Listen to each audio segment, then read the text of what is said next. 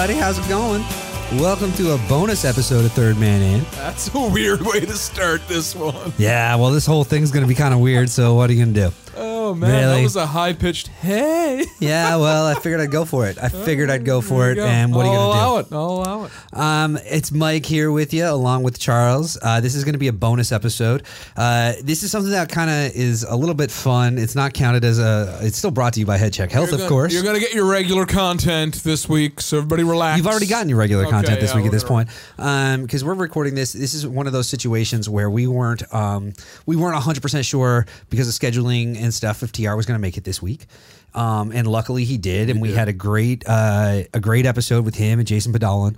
Um, and that came out on Tuesday, but me and Charles had decided what we were going to do in the event that he couldn't do it, and we threw up a shit ton of polls on Twitter um, at 3MI Podcast. And um, we decided that we were going to just take a bunch of stories from out the year in hockey, pair them off, and then have you guys pick which one you wanted to hear us talk about.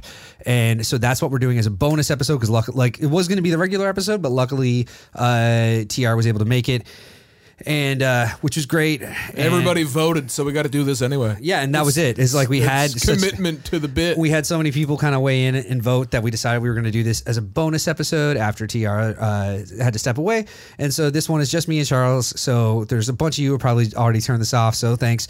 But uh, I'll, um, I'll say this to keep you sticking around. We're gonna reveal something very big at the end of this episode. I'm It's- not allowed to use a certain nickname. we've, we've, we've, It's uh, banned.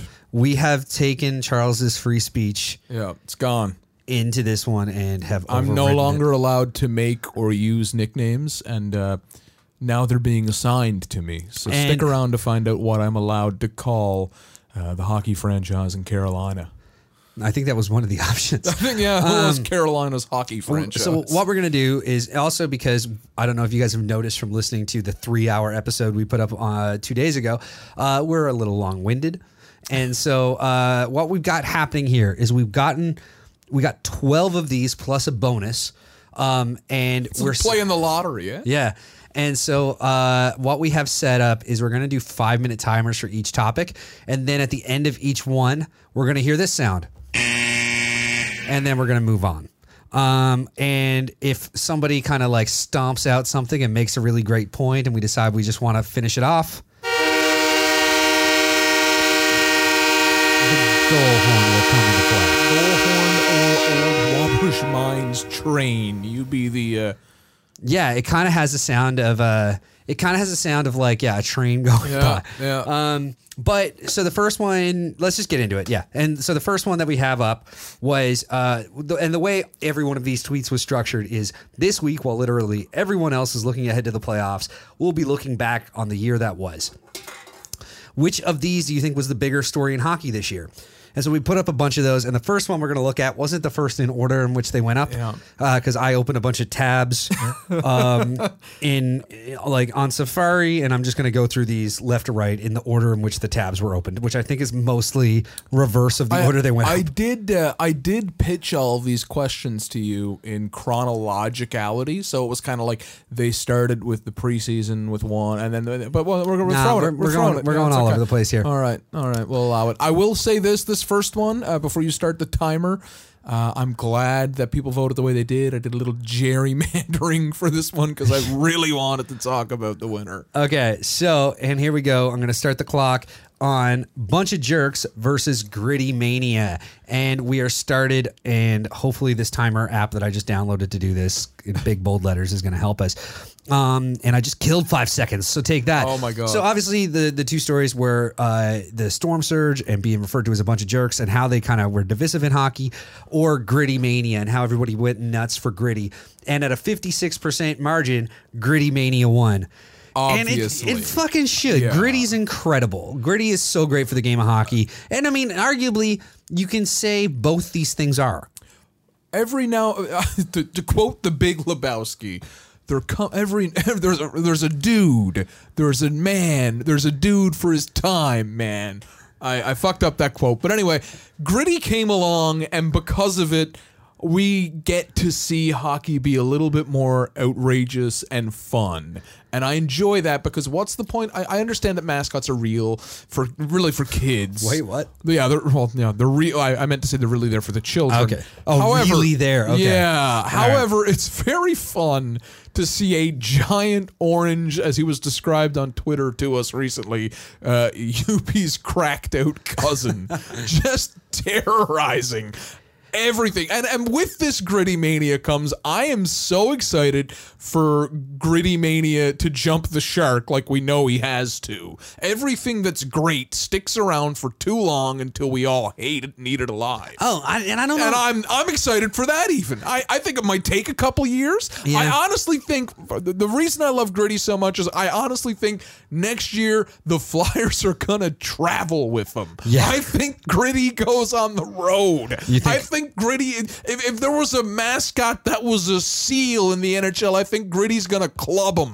like there is nothing off the board here. You know what? I honestly think you're right. I think I think that's the only way they step up Gritty is if they like start traveling with Oh, him. But I mean, it started as just they released the image of Gritty, and everyone was like, "Is this is this a, a fucking joke? Like, is this really like did this?" And it wasn't until you saw Gritty in action. And you realized Gritty was as fucking bonkers as he oh looks. Oh my- that it just They like, leaned in, I Yeah. think. Someone I there, someone was smart and leaned in because the first appearance he made, he fell down twice, and that's all Yeah. anybody could talk about. They're like, Yeah.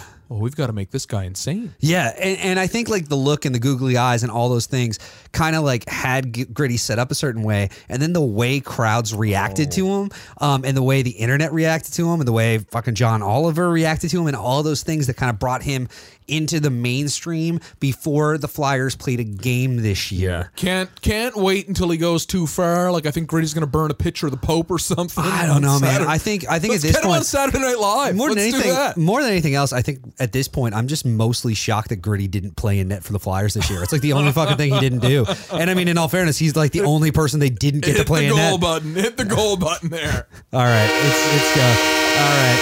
So with a minute left on that Oh wow. actually two minutes left. We only got there's a minute forty nine on the clock still, and uh, I I think I shut that down. Uh, you know, no, we- we're probably going to see Gritty play goal next next I think season. I think well, you also saw goalie. Like if that's the case, and Gritty's a goalie, then we saw goalie fight because it was that like little kid Yeah, who yeah, came out and yeah. chased Gritty, and Gritty just like He was the threw kid- him over his shoulder, carried him off the, ice. Kid was wearing the Hextall number too. I which know, is a nice but the touch. question is, is like, where is that kid now? Like, is there like a basement in the Flyers arena where there's just like gritty, like brings chill? Like, it's just like it wouldn't shock me to know that there's like some sort of dungeon lair in which gritty lives. But with with anything that is, I guess, shock tactics is what I'm going to call gritty. Like A hundred percent. Yeah, with anything, there there comes a time where it takes it too far and it gets eaten alive.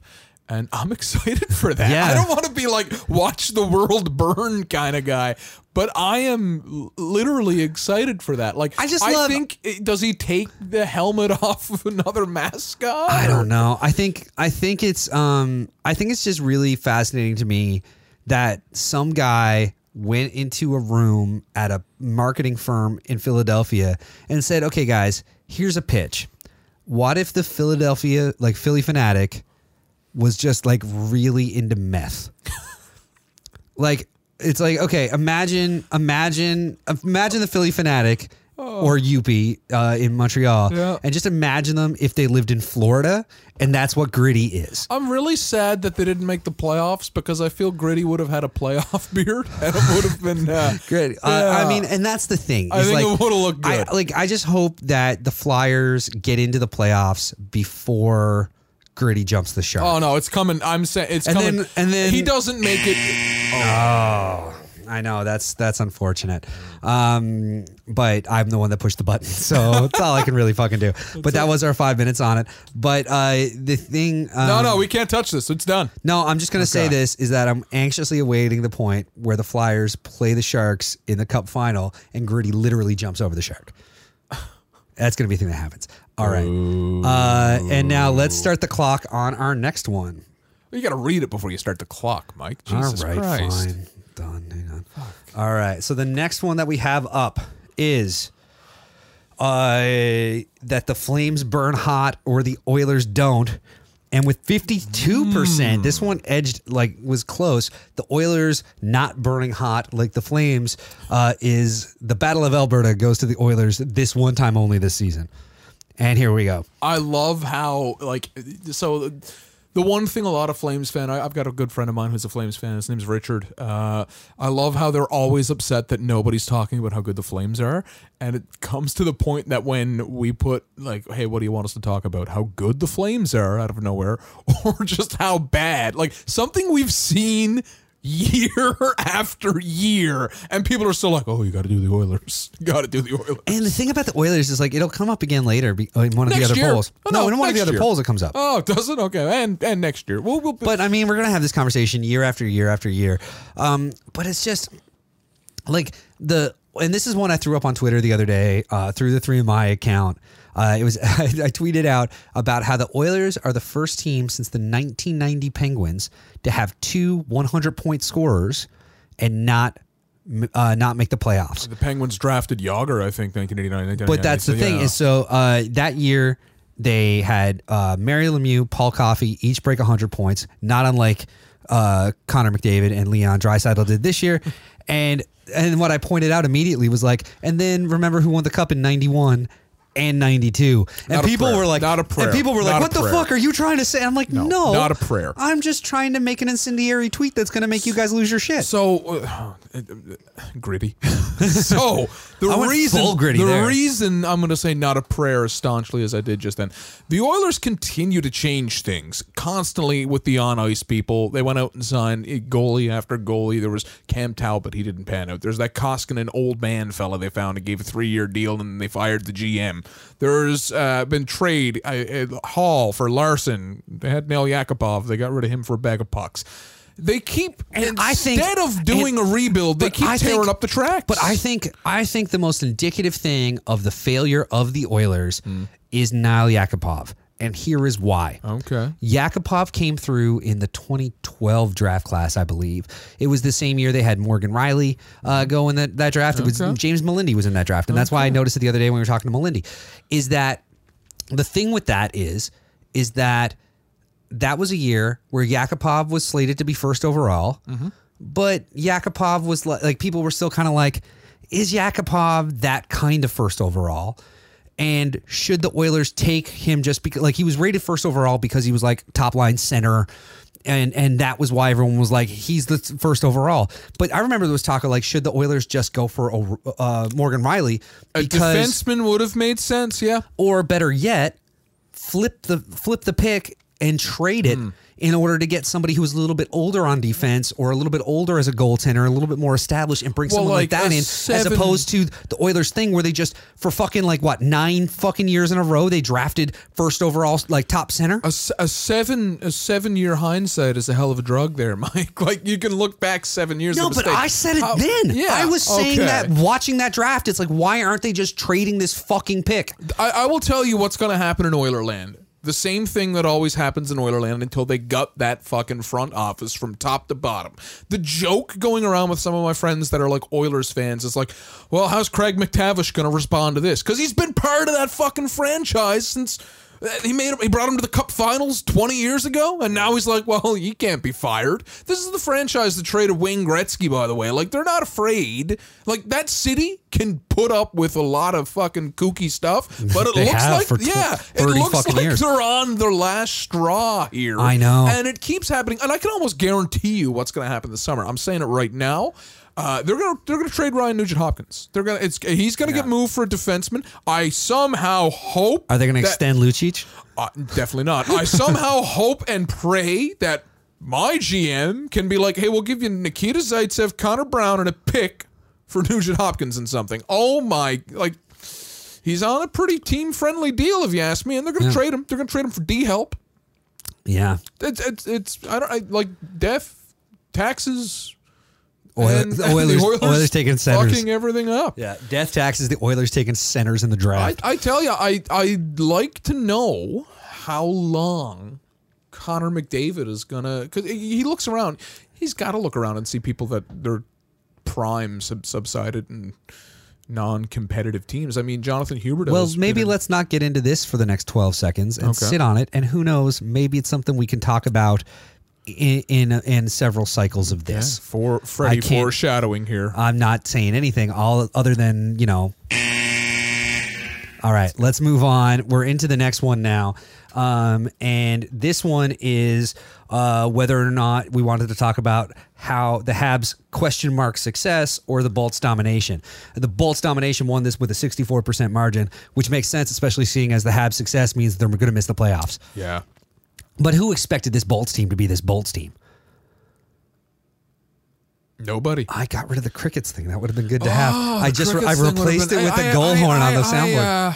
Uh, oh, this this Bolts team is something. I mean, uh, how many wins are they at now? They're playing Boston right now as we're recording this. They're, they're I'm is it, sixty or something. You know I'm gonna look. Yeah, it's just it's it's almost comical, and it's so. It's I'm gonna dare to say it's almost like a weird fucking old legend like Icarus or something like They've got 61 wins, 61 fucking wins. 16 losses, and four OT losses.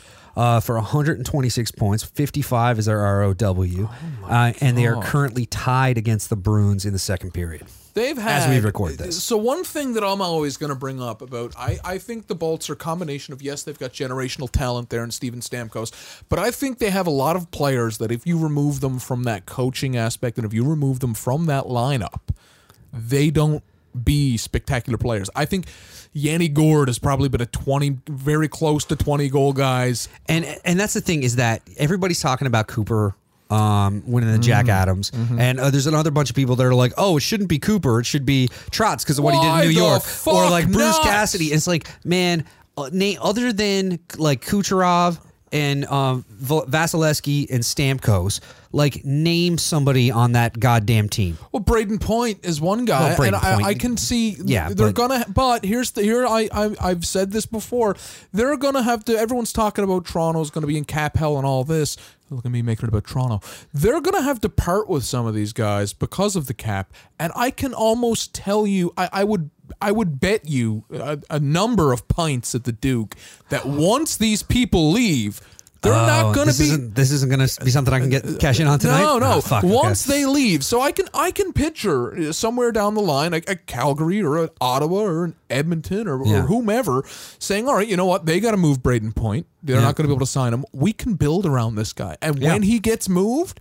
He's not as spectacular as he was in that original setting. And I can guarantee- I well, can I see can guarantee Yanni that for another being year. another guy. I, I, I, a handful of people. There's a bunch of reasons for that, Tyler though, but yeah. Johnson is another guy there. Like you, he's a, a phenomenal player. But I think if you take him, say if they shipped him somewhere like some team that's knocking on the door that are under, you know, a, a time crunch. Let's say the New York Islanders, or, or, or say the him. Montreal Canadiens. Yeah, well, something like that. I don't think they're gonna. Well, that's a great example. They went out and picked up Drouin. Drouin. Yeah, Drouin. And hey, and once again, Sergachev went the other way, and everyone thought, well, he's a few years from being ready. Fucking look at him now. He's like an all star. I know. It's, I it- think it's coaching. I think if anyone says like, oh well, if anyone says you can't give the fucking Jack Adams to Jon Cooper, I would ask why because he's Yeah. too good. I- and is that- that, and is that that's the thing? it. It's like, well, it's not really fair to the other coaches and, and- just and I think and I think the issue is is that he is so good. He's gotten a team to the point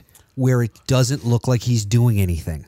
He's got that team clicking in such a way that everyone's like, "Well, they're just that good." And it's like they didn't just you, you don't just put 25 I- guys out yeah. and have them be that Well, good. that's that's the thing. I don't believe they're that good in the sense that the players. And I don't either. I think it, I don't think I it's think- the collection of, yeah. of of guys that are just naturally that good. Hmm. I think it's Jon Cooper and his system has them looking flawless. turned a lot of drone bees into worker bees. Yeah, and know what I just mean? you know, and I think that it's just incredible to see. And I mean, I'm a Bruins be- fan. I want obviously I want the Bruins to win, and I've been trying to argue to myself all fucking winter about how this Lightning team doesn't have it and they're going to lose it in the playoffs. But that's me joking with myself because I want the fucking Bruins to. Be- win. be something This if they Lightning got team upset in the first fucking round. terrifying. Be something if that H Canes team upset him in the first round. I That's got until the I got last until fucking after. time, bud. Last fucking time. something. Um, because there's going to be a sound effect that I bring in. We're trying to work it. That's the next poll. Is what's the sound effect? Should you break the fucking rules? Um, I'd be something if they get undressed in the first round, though. it would why be. I said and the it'll, be, Icarus by- thing. it'll be the Blue Jackets. It won't be. uh, still in the air. It comes up. Is that- to- is that tonight? Is that the decider tonight? If if, uh, if the blue. Unfortunately, we can't figure that out. Hmm. Uh, the next thing we have is Coach Q getting the boot or Hitchcock coming back. So Ken Hitchcock once again uh, delaying his I'm a little bit upset that we don't get to talk about. I that. know because Coach Q getting the boot wins with a seventy-seven Oh yeah, it was percent margin. landslide. It was an absolute landslide. Um, Um, and I think it's just one of those like, you know, because right now, also like anybody else at this moment isn't ta- isn't doing like season review. They're all doing like ahead to the Yeah. playoffs and ahead to next season. And because most we of would the- we would literally get in a fist if we did an ahead to the playoffs thing. Yeah, we'd we get in a fist fight. well, we did that a month ago, that's and, true, and we too. didn't get in a fist fight, but that's because it wasn't as real then. now that the Bruins have home ice, you're like, oh fuck. but Um, um, I'm already I'm already defeated, Michael. Um, but uh, the thing here is that pretty much every conversation anybody's having about what the next step is for any teams who miss the playoffs is the Joel Quenneville sweepstakes. Like Yeah, everybody, yeah, like right now, uh, Quenneville is getting hyped. like- Quenneville's getting hyped like a draft pick I, or uh, like a uh, free no, I- agent. one, like one it's better. Crazy. I'd like for somebody to like get him. I don't know, somebody with a with a big budget to get like The Bachelor. Only it's Joel Quenneville courting teams that want to coach. I know, Instead be- of giving him a rose, he gives him a hockey stick. But it's like a Quenneville era uh, Sherwood fucking planed out of a piece of plywood stick or something. But I mean, yeah, talking about all uh, those things. But the thing is, is like you know, the Blackhawks turned it around. They were on, they, were on the eh, bubble the- for. So so what happened? Like the Blackhawks are. I just these, realized which fucking quiz we're missing. Well, okay. The Blackhawks are one of these teams that, uh, well, you know, they, they've they've they've got a lot of guys locked into. I'm going to say they're not movable contracts. That, that's it. They're stuck there. They're they're, they're pre the last lockout contract, so they're signed forever. There's no max term back then. So you can't change. Like usually it's a personnel change or a coaching change. Quenneville fell into, I guess, a category of what I'm going to dub, what have you done for me lately? Something has to give. It was either, well, we ride the season out with this guy, or, and the GM who ultimately dismissed him and said, well, we, we ride the season out with this guy, see where it goes. Maybe I try to trade a contract and get a return on a guy like Duncan Keith or something like that. Or do I say, all right, well, at least I'm doing the most I can do and fire this coach? And, and at least, and I, I, I think that the GM is going to save his job there. I think just because of how close they came in the end. All right, he's not on a, an exactly the longest leash. He's not at the, the, the leash free dog park, but Yeah. he, it's it's a very bad case of what have you done for me lately? Joe Quenneville, uh, you know, he, he gets to pick his job. Yeah. I think a great spot for him to turn up would be Anaheim. Uh, they're going to definitely get rid of Randy Carlyle this summer. That was a goddamn nightmare. Didn't they already there. get rid of Carlyle? I- Is he okay? He could I think, be. I think they got rid of Carlyle like I don't months know. ago. I, I've yeah, probably. I've I've got uh, being a Leafs fan. Anything regarding Randy Carlyle, I just immediately picture like it gets blocked out from news, and I just picture him when he got the toast stuck in the toaster that Winter Classic special. Um, but yeah, it, it- he gets to pick his job, and uh, I think he's not going to stroll into a place that's not, you know, like a, that can be turned into a cup contender type thing. I think we're looking at a possible Barry Trotz situation where he goes to a team where he sees something that I might not, you might not, and he turns it around and sews it up, and it's it's almost like a, a, a feather in his cap and a, a challenge. I don't. That's how I'm seeing it. I don't fucking know the guy. I've never.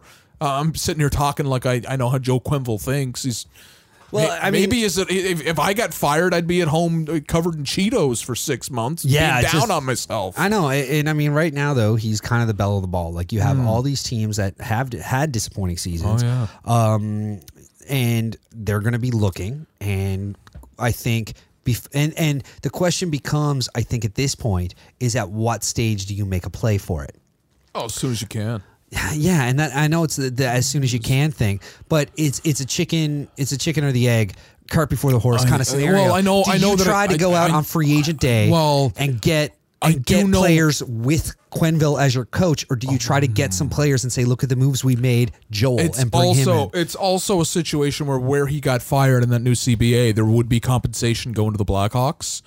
So I do, it depends on what team is willing to give and what dates work there. Like the Keystone, I'm sure there's Yeah. a date where that changes over from a this pick Yeah, to a that so. pick. Yeah, so that that's a that's a little thing there that that's definitely a narrative at this point. I don't think he was going to join a club midway through the year. Uh, I know, not I, I don't think he was going to do that. He would have done it. There was plenty of opportunity. St. Louis was very close, and they, and they yeah, and I mean, and luckily they've got.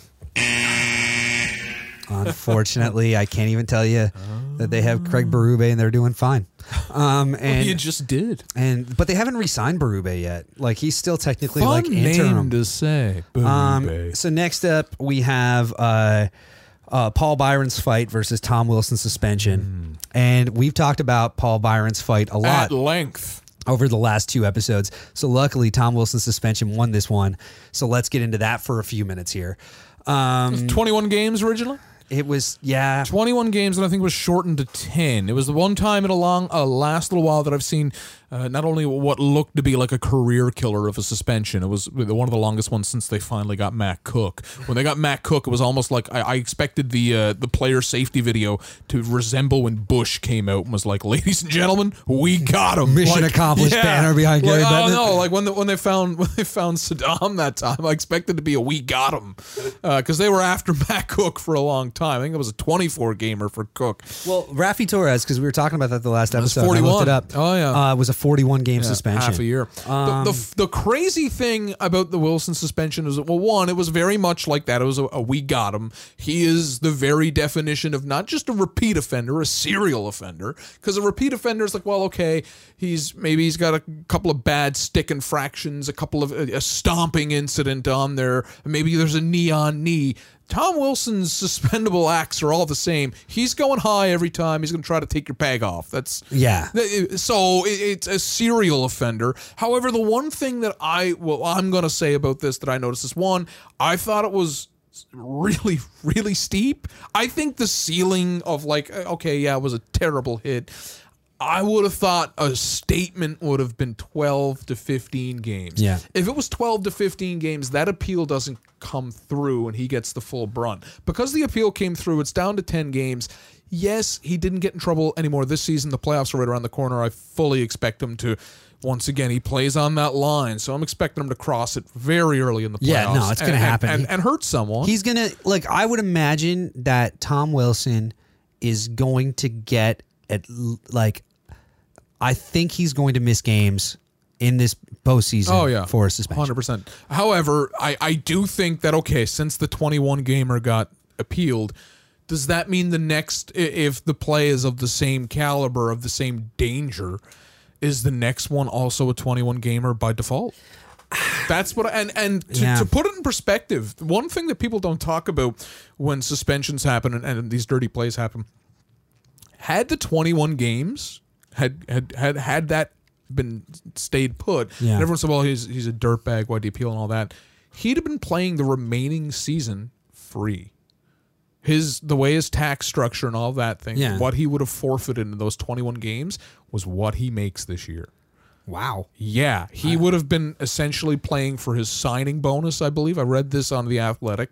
For uh, had the appeal not gone through and been down to ten games. Granted, it's still a very large Yeah, yeah. chunk of what he takes home, but at the end, if it was twenty-one games, the way that comes out of their pay, he was playing for peanuts essentially. Wow. I didn't realize and that, that that's you know that I'm sure there would have been situations, you know, ha, ha, would have changed. Something would have helped him out. I'm, I'm pretty sure they wouldn't, you know what I mean. But uh, I, I have to stop short. I would have hypotheticalized they, they would have cheated the cap situation somehow. Yeah. yeah, yeah, I don't think Tom Wilson would have, you know, ha- ha- been having yard sales and shit. But it, it that was one of the interesting things on that with the appeals. But I'm just wondering. Once again, he plays on that edge. Like everyone, and like aside from fucking RoboCop stopping this guy, he's gonna keep doing this. So. does what does the next one look like? Is all I think. And unfortunately, who does he get? Who's who because of that appeal and going through and him always straddling that line. Like the one thing people forget about Matt Cooke is after the Savard incident, he worked at lengths to change his game. Yeah. I don't see that from Tom. I think it's it's almost like each one is a chip on the shoulder of Tom Wilson, especially the way the media in Washington handles it, the way their fans handle it. Um, I I just I feel bad for the guy that and and once again, I got all the time in the world for stuff boiling over, all of that. However, when you're going around headhunting, especially what he was like in the playoffs last year, eh, I, I don't have a lot of respect for a guy that jumps and leaps and targets the head. And comes up. And, He come, and- yeah, he and- comes up. He comes up every time. I understand that. One, one of my favorite players of all time is Chris Pronger. You, anyone will tell you Chris Pronger is one of the dirtiest. He's one of the dirtiest. Yeah. I don't think. I, I don't. I don't think he's targeting. He's, he's leaping and he's sticking out on people's skulls. I've never seen it. Yeah. He probably underneath his butt end. There's probably like a, a prison shank. He'd cut, he'd cut a guy if they let him away with it. He'll fuck gut Oh you. yeah, he'd blade you like Yeah. pro wrestling if he was in the fucking crease. He'd get away with it. and, and unfortunately we got to move on even though that's very much true so we're going to do this one and then we're going to hear from our sponsor Head Check Health uh, but with this one uh, it came down between bob and bread wanting out of columbus and then the blue jackets instead loading up and the blue jackets loading up got 72% of the vote and i think that this one's interesting mainly this- because it worked Yeah, this would have been so. Uh, it's a, a Saturday. It's a Saturday. It is exactly four thirteen. And last night at uh, around ten after ten Newfoundland time, I'd say actually no ten to eleven. When did i text you fuck Yeah, that would be the official time of death of the uh, the Duchene curse. The Duchene curse has died. i haven't i don't agree with that Uh, they made the playoffs. That's it. I, I I really wanted it to come down to this tonight's game and the Ottawa Senators playing against Columbus. it was 1124 11-24. okay, well that's the time of death of the Duchene curse. and the I- montreal canadiens season I think it is uh, for that GM in Columbus. I don't have the fucking. I don't have the the the the, the mindset to one. Okay, they've got. They would have got assets. They would have got a loot for Bob and Bread, as as you call them. They would have got assets. They would have got. Well, a, a it's how I called them because Yeah, there's a, a character limit yeah, on, on exactly. the quiz things. However, they would have gotten an absolute haul, especially early in the year. They waited the entire year. The entire year. They're gonna they're gonna lose them both for nothing. Which eh, everyone last year a big big uh, big conversation was John Carlson in the in the Washington Capitals. Yeah. They thought they were going to lose him for nothing, and it was a big. Well, you can't just let a player of this caliber walk. You've got to retain something ultimately they came to a deal like two days before the before the free agent window. How, uh, but if they don't win last night and if they miss the playoffs, it's a man signing his own fucking walking papers in in, in Columbus. I don't know that. I uh, Oh, 100 percent, uh. hundred. You mortgage the future like that. You give a. They don't draft until like the fourth fucking round. Yeah, and they don't make the playoffs. well, it's also again, the other. The, here's the thing that I want to just make perfectly clear. I couldn't decide who I wanted to like. I I, I knew I wanted uh, the Rangers to win last night, and I wanted it to come down to tonight. Okay. I couldn't tell you who I wanted to win tonight. Oh, okay. Um, okay. Uh, I mean, like in the sense that like I wanted both to lose. I don't know. I've seen too I many. wanted I've- both I've- to lose, and then Columbus just squeak in on the fucking tiebreak. Yeah, but I, I've seen too many bad news Bears movies to cheer. I guess you know I would have cheered for. It's almost like the Bears make it to the the world whatever the little league World Series Yeah. is, and then the Ottawa Senators uh, counterparts of the guy that like they lost their pitcher because he was bullied or something Yeah. joins the bad news Bears, but somehow the bad team still wins. Yeah, I, I. I think like I don't know. I grew up like loving Roddy Piper, so I think part of me would have loved that. But it's the Senators, and I mean, Yeah, but I, I don't. I love the idea of the Senators after the dumpster fire that is their season. I Oh, Jesus. loved, loved, loved the idea of them playing spoiler and um just like kind of shutting down the Blue Jackets tonight. One of my uh, one of my friends is uh, a, a, a Sens a Sens fan, I guess. We'll put an asterisk by it. Uh, and they were at the Leafs Sens game last Saturday night, and uh, they they they, uh, they sent me a few Instagram stories from there, and they they beat the Leafs. Of course, the Senators did, uh, and, and it was when the Senators played the Leafs goal song. Oh, and, Oh, um, yeah, yeah, yeah. uh, and and it was the Hall and Oates. saddest, yeah. It was, but it was the saddest message I got because they're like, "This is our Stanley Cup this year," and it was like that. They said it in the tone of like, I guess, joyous celebration, and I just kind of heard. I was like, "Oh, this is their standard Yeah. This year." Like, Jesus, you know, you Well, got to get I- three past Garrett Sparks to celebrate. Like oh man, oh, and that's that's another thing. But every year, my a buddy of mine, um, a buddy of mine who's a Sens fan, lives in Ottawa. Uh, a couple years back, when the Sens put the Bruins out, sent me like Oh. like two weeks after the series ends. I open up the mail, and there's a, a envelope that is just a Tim Hortons Senators card, like that's the branded. Pretty, yeah, that's pretty funny. And, just like ho- you know, hope this helps you cheer up. And it was two things. One was like it doesn't because it's got the Senators on it and it's a reminder. And the other is like, do you really want me to drink Tim Hortons coffee? what, what fucking year did the Senators put the it was. Bruins? It was like it was. I think it was second round after they beat the Leafs that year. Was it 2013 Oh, yeah, after they beat the yeah, Leafs? yeah, They went on to play the Sens. Yeah, yeah I think that's right. I think that's right. But you know what? Before before we go on and talk about um uh get a word from our sponsor. Uh we missed one. I skipped over one. So we're not Oh. halfway through like I thought we Okay, were okay, because we accidentally skipped one, which was the Uber ride from hell over hashtag Melnyk oh, out. We're staying in the Senators' garden. And so, just because this works out and is a somewhat seg- good segue before I like hit a goal buzzer sound, um, the Uber ride from hell one with sixty two percent, and I think everyone is wrong. I think Oh, Melnyk really? out is the. Is, Well, Melnyk out. It. I it- think these are the same conversation. Well, really. no, it predates the Uber ride from hell, but it really gives.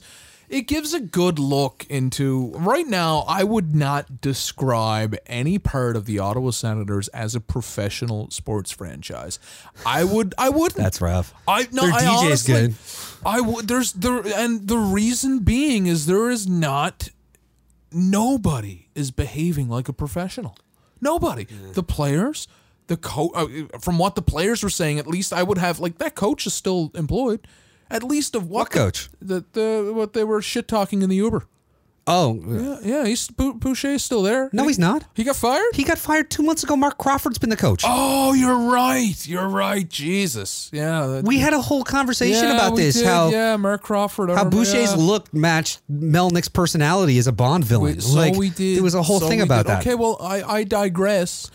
Uh, Marc Crawford's a goddamn professional, though. I'm not going to Yeah. throw shade at him. Yeah. but It's Marc fucking Crawford. Show some goddamn respect. It's- yeah, no kidding. However, back onto my, you know, back on my bullshit.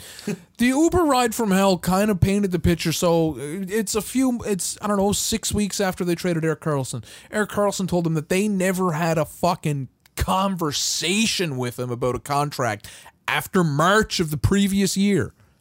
Like that is the least. And, and and and I know that yes, well, there's financials, and there was a fucking investigation into harassment and all of this stuff. But even once again, I'm going to go back to the professional thing. They traded away uh, a a player who was who, who played well, Franchise player. franchise player to well not not even that they traded away the problem first it's, it's Yeah. yeah. they traded away the problem in an, in an I guess an act of appeasement Yeah. to see if they could It keep was a, a Band-Aid, franchise yeah, yeah. player a band-aid and they didn't even do the goddamn decency to say like okay well this is on the condition that you don't fucking move him to someone in our division they got duped Yeah. they got duped like an a, a, a, I don't they got played like a by a cheap con move. Yeah, It's like they got playing flipped instantly, yeah. instantly. It's like you're playing against a fucking video game.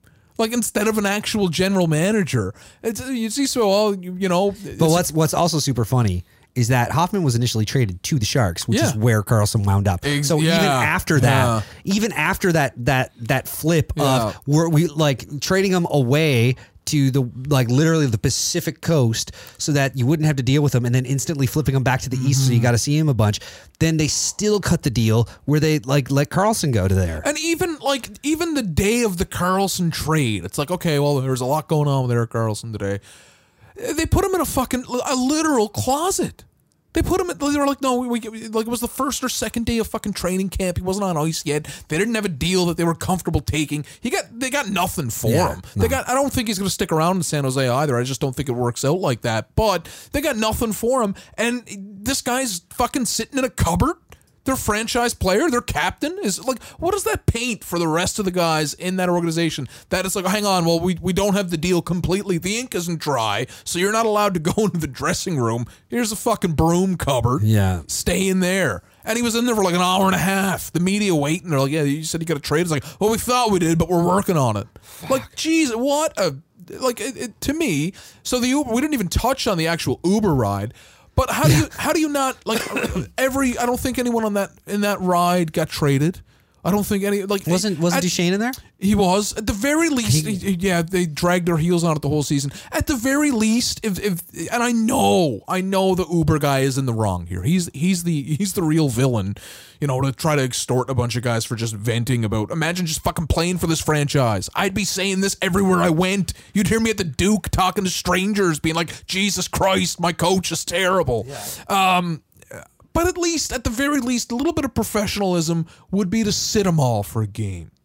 That Yeah, sends that sends to a, send a that sends a message. message to say like, hey, you know, when you pull on this uniform, you're pulling on the the, the franchise, of the Ottawa Senators. You got to uphold an image, of respectfulness, of this, of that, whatever. Th- th- There was none of that. I they mean, had a meeting. They had a closed door meeting. And the other thing is that um um yeah, it's just it's just like looking at I hauled up some stuff on the on the thing and like the fact of the matter is is that yeah, these guys like they're in and we skip, so I'm pausing this. I'm going long on this fucker. Oh and no, gonna can't. go Do, break. hang on, doing do we, it. do we don't already, care. Oh no, no, don't no, care. no, no, I'm a man All- of the rules. All I'm gonna say here is that yeah, like these guys are in a city. They know that it's a hockey town. It's not like hmm. they're playing wherever. It like you know, it's not like they're playing in some market where no one gives a fuck and no one knows who they are. They're in a hockey town. They're, wa- they're going around as recognizable player people, and they're being and they're talking about something that's in the media and in the zeitgeist that people are aware Yeah, of. well, it was already the Melnyk out stuff had already happened, so there was already a lot of pressure on uh, on all of and it this. was just it was just bullshit. And with that, we'll take a minute to hear from our sponsor, Head Check Health, uh, and then we're going to come back and get into some more of the biggest stories of the year, as voted on by you, the people. Concussions are serious business. Concussions and post concussion syndrome had a huge effect on my career. Whether you're a player, a concerned parent, a coach, a risk manager, or an executive, they're a major area of concern. HeadCheck Health has developed software and services that improve the way concussions are assessed, tracked, and managed at all levels of sport. Their goal is to create a safer environment of play by giving better tools to the individuals responsible for documenting and assessing concussions and providing better data to administrators to make real health and safety improvements. HeadCheck currently works with organizations across the country like the Canadian Junior Hockey League, BC Hockey, Rugby Ontario, the Western Lacrosse Association, and more to advance their concussion management practices. If you're interested in learning more how HeadCheck can help your team or organization, please visit headcheckhealth.com or email info at headcheckhealth.com. That's headcheckhealth.com or info at headcheckhealth.com and tell them TR sent you. All right. And so uh, the next one that we have up uh, in terms of all these stories was the Western wild card versus the Eastern wild card. Because I could I could tell that this was going to be a landslide. The the Western wild card I did want to talk about more. Uh, but I think I think you can't talk with one without the other because here's the thing: is that there was points a little while ago where we were talking about how the West was this fucking dumpster fire, everything was shit. Um, give the, their fucking last two spots to the East, you know, whatever. that was my idea. That was your idea. I kept, yeah, I kept lobbying for But that. here's the thing: is See, that the the, at East the end of the day, the West had the better race. When it came down to it, the East, by the time like this rolls around, the Mm-hmm. Habs I think have ten points on on the tenth place team. So it came down to a, a three horse race in the East, which certainly was fun. But the West actually had up until like a couple days ago had five or six teams still in the hunt. I think I think the East Coast, uh, the Eastern Conference. I won't call it the East Coast because that's a, that's a league that we've got here. Hello, Growlers! Congratulations on the playoff clinch. Uh, looking forward to taking in a few games. Uh, but but the Eastern Conference wild card, I think, was was such a obvious favoritism here in, in the polls because mainly because everyone had their eyes locked because of the Canadian team trying to get in. Yeah. On the West, like Vancouver was long since out. Edmonton Edmonton technically was they until last week, yeah, but they, they- yeah, but let's be real. For Yeah, yeah, yeah. like like uh, the Gord Lightfoot song for Now Love. Let's be real. um, the Habs came down and it was very well fought. But not only that, it was a lot of uh, flip flopping on how the matchups would be. I know just like a, a a week ago on Monday, there was the possibility that if Toronto's losing skid kept going and the, the Habs didn't drop two games, Yeah. they could have moved up and played Boston in the first round. Yeah. Like that could have came down to tonight. Yeah. So the the East uh, to, to say it wasn't a close It race. was a dramatic was- race. It was More a than anything, dramatic I'm just, race. I'm just disappointed. I think everyone is. I think everyone is disappointed. Besides the And- and I small mean, by selective time- people in Columbus. And by the time anybody hears this, we'll, we're not only past the Saturday night game that, as of right now, we're excited and looking forward Mm. Yeah. to because it's Bob Cole's last last game, and as I unfortunately, as I stated to you last night in a text, nothing is happening. Um, but you know, beyond that. We're gonna be like a game deep by the time this comes Oh, out on yeah, Thursday. it's, uh, so the playoffs, oh, I think, start. Wednesday night. So we're gonna have a game in. One one thing I will say about um, um, the one thing I'm most upset about on this this uh, Eastern Conference race, the Habs, if they got in, they would have played Tampa without a doubt, in my opinion. If they'd got in, that would have been a, a, a, a wild series. Well, they fucking gave it to Tampa the other night. I know, but not only that, it would have really prevented. We're gonna if, if it's if it's Tampa and Columbus, one hundred and ten percent, we're gonna have to deal with. I think Columbus is the most favorited afternoon playoff game series, and I can't stand that. I think that's. I, I think to have a team as good as Tampa, as dominating as Tampa, playing playoff hockey in the afternoons, which is gonna happen, especially maybe if it's Carolina. Uh, it- it- the H Canes, it doesn't happen. Yeah. But when it's Columbus, I can guarantee at least if this goes to seven somehow by the grace of God, the, the, for some reason there'll be at least two games played in the afternoon, most likely on Sundays, and I think that's just that's uh, to me is a sign of just a bad fucking playoff series. Well, it's just also just like a market thing, right? And it's just unfortunate that you know, like it's true. Like the Bruins, the Bruins Leafs is a primetime matchup. The You don't think- the Penguins, the Penguins, um, Capitals is going to be a primetime It's matchup? Penguins and Islanders actually. It's Penguins Islanders. Yeah, Okay. that's not. That's also that's got afternoon hockey written all over it for a different reason. They want Sidney Crosby on you know in the middle of a Sunday afternoon, Yeah. or whatever. I just think the reason I, I the reason I wanted this race to end up differently is because I obviously wanted the Habs making it for a couple of selfish reasons. In my mind, I feel that if the league makes more money, the cap goes up. The cap goes up. It's better for the Leafs. However, uh, I also feel that it's it's nice to have uh, a Canadian team on every night in the playoffs. Yeah. You, I, I think you would have had the Tuesdays.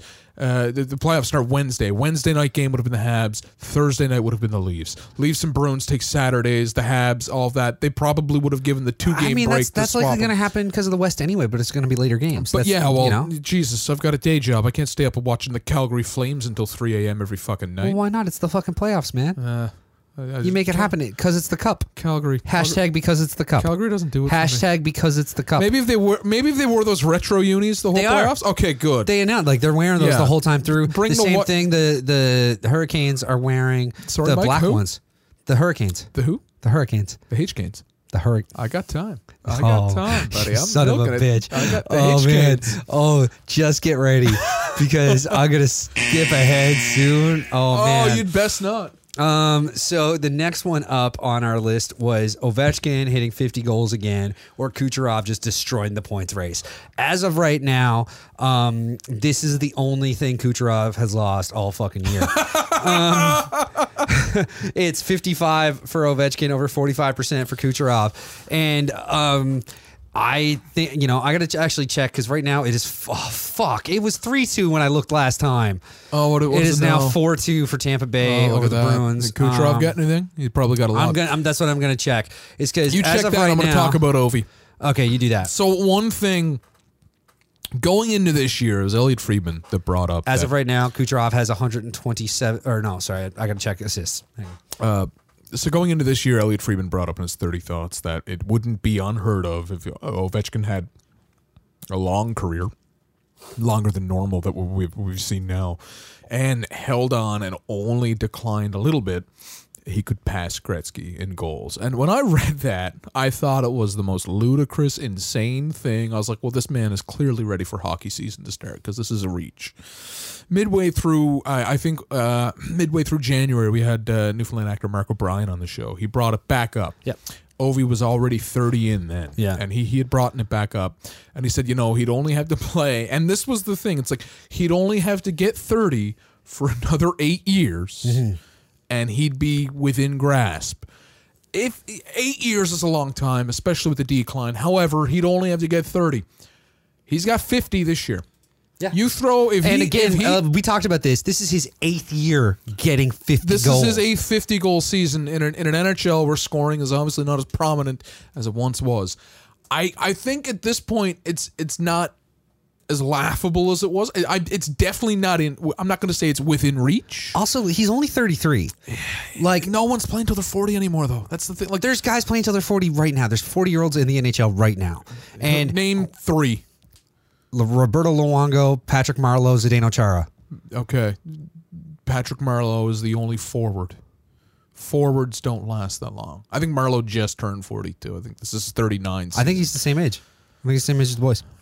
But that's the Okay. thing is like that's fine, but that takes him to 41 at eight years of thir- uh, at 30. So if he puts up another couple 50 goal seasons or like high 40s, that cuts down again. In my opinion, if he hits 60 again, and if he hits 60 again somewhere in here, then we really got to sit down and talk. Okay, well, he's got 50 this year. You know, I think it was eight years or something at 30 goals.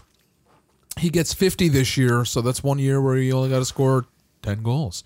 If he gets 60 again, you got to really sit down and think, well, you know, if he hangs on, if he doesn't go off a cliff, we might actually see a guy. And that would be one. I, I don't know how I don't know how hockey Canada and how how Canadians and stuff like that because there's always like Alex Ovechkin, obviously, his career going up against Sidney Crosby the whole time. It's almost been a weird Soviet rebirth in which he's always been the, the villain, the bad guy. The he celebrates too much. He's hot dogging. He's washed up too early. He's selfish. You know, all of these things, and obviously a lot of it is because you know we had to watch him in international play, uh, and he, he was always a big threat. He was always a big threat to Canadian and international play. I, I just wonder how that would react. Like if you walk, I walked through the Hockey Hall of Fame exhibit a few a few weeks ago, and I saw the net with fucking one puck for every one of Gretzky's goals. Yeah. and I, I, I got thinking then because it was shortly after we had that episode where we brought it up. I got thinking, I was like, would they put it side by side? Would they, you know, would they take the Gretzky exhibit out like that and just make it, or, or would would they? no, be, I think they I think it, they sh- like, you know, it can be something that gets added and, and would be I side just, by side. I, it's a very uh, when, when the season started, I thought that was a reach. It was like grabbing at fog. well, I'll tell you right now. Yeah. Um Alexander Ovechkin Yeah, is currently ahead of Wayne Gretzky in goals per game. yeah. Uh, Gretzky, the, they're like neck and neck. Like Yeah. Ovechkin is sixth all time, only active player on the li- like only active player uh, in the top sixteen. We got to be cutting close here. How many goals is he short by? oh, uh, on the uh, right now it's saying six fifty eight. Gretzky has eight ninety four. Eight nine four minus six five eight. Yep. 236 goals divide by say eight. yeah it's, It's- it's- still it's still it's still 30 goals Okay, so here's the thing. It's um, but yeah, so his current pace Mm-hmm. is uh, .608 goals per game. he's got to stay healthy and he's got to stick around for a long time I- most, that's the most coach's quote I ever that fucking was gave in my that was there. Speaking of though, scoring's up. Ah. Uh, it was that or the Flyers goalie turnover, and you guys wanted to hear about scoring being up which I'm also upset about but uh, I know because you wanted to talk about the goal, the Flyers turnover. We kind of snuck it in with yeah Gritty. we did yeah we kind of snuck I it wanted to bring up the premise of gritty playing goal yeah, we got well, to it we got to it Yeah, we did. I got I got so far our only goal horn for it. there you go that's why Um, but yeah, it's scoring is definitely up. I mean, right now, as I said, we're watching some matchups happening this afternoon. Uh, I, for one, am kind of stressing out over this whole Bruins Tampa Bay game because even though stuff's set in stone, I still want the Bruins to fucking win. I uh the one thing about and that scoring game, being up that game is four to two early in the third now. Like that's Oh.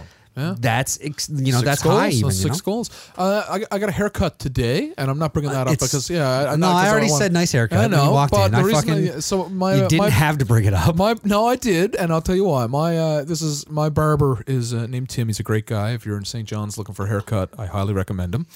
And uh, one thing he brought up to me is that Just hey Tim, come like who's Tim? Where is he? Oh, is the uppercut barber on Duckworth? Okay, there you go. That's all you yeah. have to However, uh, he's not a hockey expert, but he watches hockey, and the one thing he brought up was he wasn't pleased that scoring was as up as it is because he felt it was a little disingenuous because they had to monkey around with the size of pads.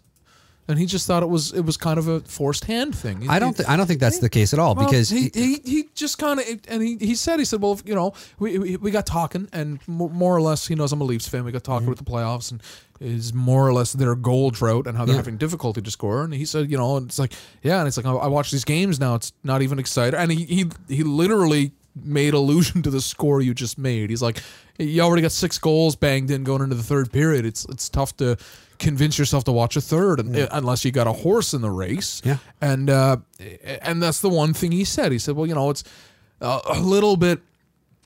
Of course, scoring is up because it was down for a little while, and mm-hmm. then Jamie Benn was winning Hart trophies with 83 points, so they had to do something, and they monkeyed around with the the, the, the goaltending equipment. I guess the only other option would be to make the nets bigger, which they've been threatening to do, Yeah, or but- less but- deep, or whatever the fuck they wanted the to do. The thing with with the goaltending equipment is that it's still like even with the reductions they've made this year, it's not as small as it was 30 years ago. Well, yeah, but look how high goal scoring was 30 years ago. Exactly. You had Robbie but, Brown banging But that's the 49 thing is if you're gonna make the if you're gonna make the excuse that scoring is up because they're making pads smaller, that's the that's that the whole point's moot. If you're saying like, well, you can't match those numbers because the pads were so small. Well, no, but you can't fucking do that. The goal, like athleticism, is up in the league compared to 30 years ago too. Especially in goalies, they're they're much more. You didn't have. Well, you the had a lot of butterfly guys, didn't exist. Yeah, exactly. It changed You definitely didn't have fellas who were pushing off on one leg and fucking diving across the entire net like that. You just Ben didn't have it. Bishop, Ben Bishop, if he flop, flops to his butterfly,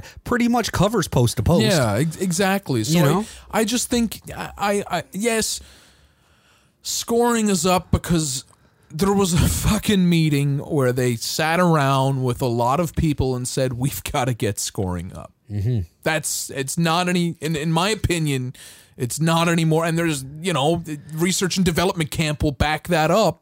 And that's It's fine. not but any more complicated but I'm okay with that. Like, I like I- scoring being up. I I, like I I do like a you know a burn burner eight six or eight seven game, but I'm a person who if I go to a hockey game, even if it's my team, I like to see them taking shots for two periods. I like to see I I watch the defensive side of the game, so.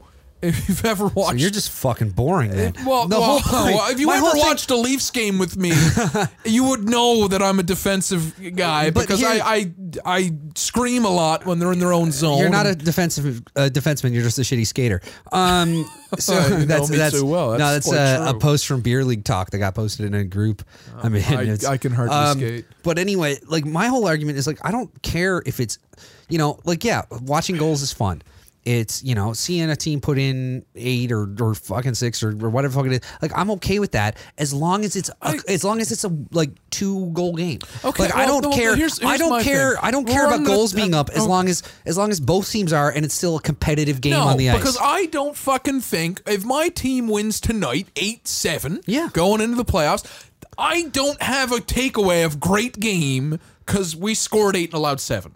That's me. I think that's a fucking terrible game you just played. Arguably, yeah. Okay. That's probably a thing. But I still think uh, I, I kind of I'm okay with it. Um, and where are we now? Oh, here we go. Uh, this one came down to. Uh, was a close one. It was between Tavares' career year in Toronto and the Isles not needing Jonathan Tavares. And I, I'm glad. I'm glad that I, as much as I want, like I've enjoyed JT's career year, the Isles Yeah. not needing Tavares one here, and this is one of. I'm gonna, do- are we running? Is Yeah, we're okay. going. Yeah, okay. we're going. So I, I was at uh, I, w- I was at my local pub a few weeks ago. Uh, if you listen regularly, you would know that's the Duke of Duckworth here in St. John's, Newfoundland. And uh, there was a table of, of fellas who were not hockey first fans. They were there to watch the Raptors game But for uh, I, I believe it was I believe that was the night the Habs were playing the Islanders and they had that game on. So they were all speculating. They couldn't believe. They're like, yeah, they were like, well, geez, you know, this team is. Uh, this team was supposed to be dead last, and they, they really aren't dead last now. They're doing great. Yeah. And they were like they were like, well, what what can it be? And I guess not being hockey fans, they couldn't put their finger on it. Obvious to me and you, it's obvious. It was well, Jesus, they got a new GM. Yeah. They went out and and and not only found a good goalie in Robin Lehner, they made Robin Lehner a good goalie. Yeah, yeah. Yeah, they definitely. really, really did a good job They gave, rehabilitating they gave him. him They gave him an opportunity. Exactly, that he absolutely cashed in on. Yeah. And then finally, the last one, this is what they focused on mostly. Uh, well, obviously, there's the they lost John Tavares, Yeah. which was the, that was what they focused on. Um, but obviously, the, the the real feather in the cap is they went and picked up Barry Trotz, Yeah. who won the Stanley Cup. last year. yeah, exactly. So they went and found. So obviously, the, the people who follow hockey, that's as painfully obvious as Barry Trotz. But they went around and they said, well, you know, it's definitely that Tavares guy. It's definitely. And then a couple of guys were like, well, no, it, you know, he's having a career year too. Yeah. So it can't be. And they said, well, you know, maybe it was too much about him in Long Island, and it's not. Which is And- again in Toronto, it was all about him in the summer. I mean, the And I- pajama boy but, stuff. But I completely agree with that. I completely agree with the idea that sometimes Yeah. Somebody's taking up too much of the air in the room. It could be. I, there And was an I article that came out that like the ownership was really relying on him. They've been texting him and asking what the players want, what the players need. He didn't like that. Yeah, and I mean that's stupid. They shouldn't do But- that. but one- but um, but I look at it kind of like this: Uh-huh. is um, I grew up in an industry town. Okay. right? Um, So did I. Yeah, so I grew up in an industry town where for probably the last 15 years I lived there, there was this looming dark cloud that that industry was going to leave that town. It left mine. And then and then what was going to happen if that industry left the town? Jesus, are you talking about when they canceled Salmon Fest? Sam Fest is still going strong. But it was the whole thing was about the paper mill. And it was, is, you know, is the paper mill going to leave? And that was pretty much 15, the last 15 years I lived there. And everybody was kind of worried about making moves and certain things just, everybody was kind of like, it seemed like there were a lot of choices that were made in the community that were based on we don't know what's going to happen when this leaves. And then 10 years ago, the mill left. And guess what? The town's doing fine because a bunch of other smaller industries have come up now and are supporting that town. Um, it's it's got a bunch of services and all those things. And I think that's the case of what happened with the Islanders. good- so good much analogy. of it, so much of it was like, oh, we're a team that is John Tavares' team. And oh no, we can't do anything without John Tavares. And when John Tavares leaves town, all those other guys go, you know, we're a fucking hockey team too, right? And they step up and they form a team and they get their shit together. Do you think Anders Lee stays? I don't know. I don't think Anders Lee stays. I, think he gets a. I think he gets a, an offer he can't refuse. The one thing that those guys all focused on, But though, I, I they think it might also be the first time that the town of Grand Falls, Windsor has been compared, to the New York Islanders. That's a good, the good call. Yeah. The one thing I'm going to leave it on this: they tried to rank the importance of coaches in all of the major four sports leagues. So it was hockey, basketball, Yeah, yeah. football, and all that. And they literally were like, "Well, I don't think a hockey coach does anything." oh, those guys are dumb then. Well, it's not that they're dumb; they're just not hockey people. But uh, there was a couple people at the table who, and I, I didn't even. I was just literally sitting there waiting for my friends to show up, just people listening like a Yeah. fucking creep. Well, and uh, yeah, you know, they, they, well, yeah, but they were like, well, they had it ranked. I think baseball because it's a manager, but on the opposite thing, each fucking position in baseball is a coach. Yeah. uh, too. No, but a, man, as- but a same thing as manager. football. I I like I I like man like to me in the National League, the manager is one of the most interesting Well, they, positions. They, Like, they had it ranked baseball, football, basketball, hockey, and I, I honestly think it was, you know, they were close. I think a football coach is fucking in, insane. Like any any coaching position, yeah, I, I just think a football coach is insane. Uh, I I can't weigh in on basketball, but I do know that. Uh, a hockey coach makes it obviously you've seen it time and time again if you follow the NHL all the difference in the world we spent two segments of this talking about coach changes Oh crap! By the way, but yeah, it was, but only by a couple seconds. So I'm going to pause it so we can finish off that. You can finish off your thought just because that was it that's that's all I wanted to well, do we also started that one late, so we actually do have okay. another another 15 seconds if you want to. okay no we're good Okay, you didn't. No, I finished my thought. I- It's just like I said, two segments about this were about coaching, and Yeah. uh, it's it's very All right. important. All right, fine. Um, so let's move on to the next one then, and that was um, actually no, fuck it, I'm gonna leave that one till last. Um, This one is uh, McDavid sounding off on Edmonton versus Doughty gets mouthy, which is kind of I, I just loved being able to use that one. Well, if you listen to Tuesday, we talked on Drew Doughty, and he, he didn't win this poll, but we got it in there. Yeah, and so McDavid uh, wins this one with sixty-seven percent. I think this is, like I said a little while back, we were going to come back and talk about the Edmonton Oilers, and I think Connor McDavid has reached a point where he's four seasons in now, so he's twenty-two, I guess. Yeah. 22 years old, and he is realizing that the next five years of his career are kind of the peak years of his career, and he is going to send, spend them in the basement with the Edmonton Oilers.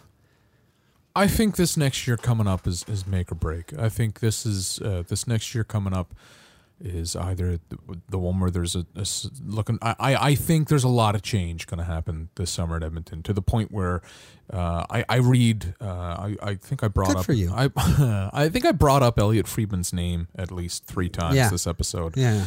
But one thing he had mentioned again, and and, and he's he's one of those hockey writers that I uh, I really really when he writes something I read it, and when he says something I listen to it. One thing he alluded to is that not only are Edmonton taking their time with this GM search, they're even asking like league officials to be like, "Hey, is there anyone that's out of work that you would recommend?" Yeah. That's how because I, I, I think if Connor McDavid gets traded out of the or demands a trade out of the Edmonton Oilers, it's not just a team issue; it's a league issue.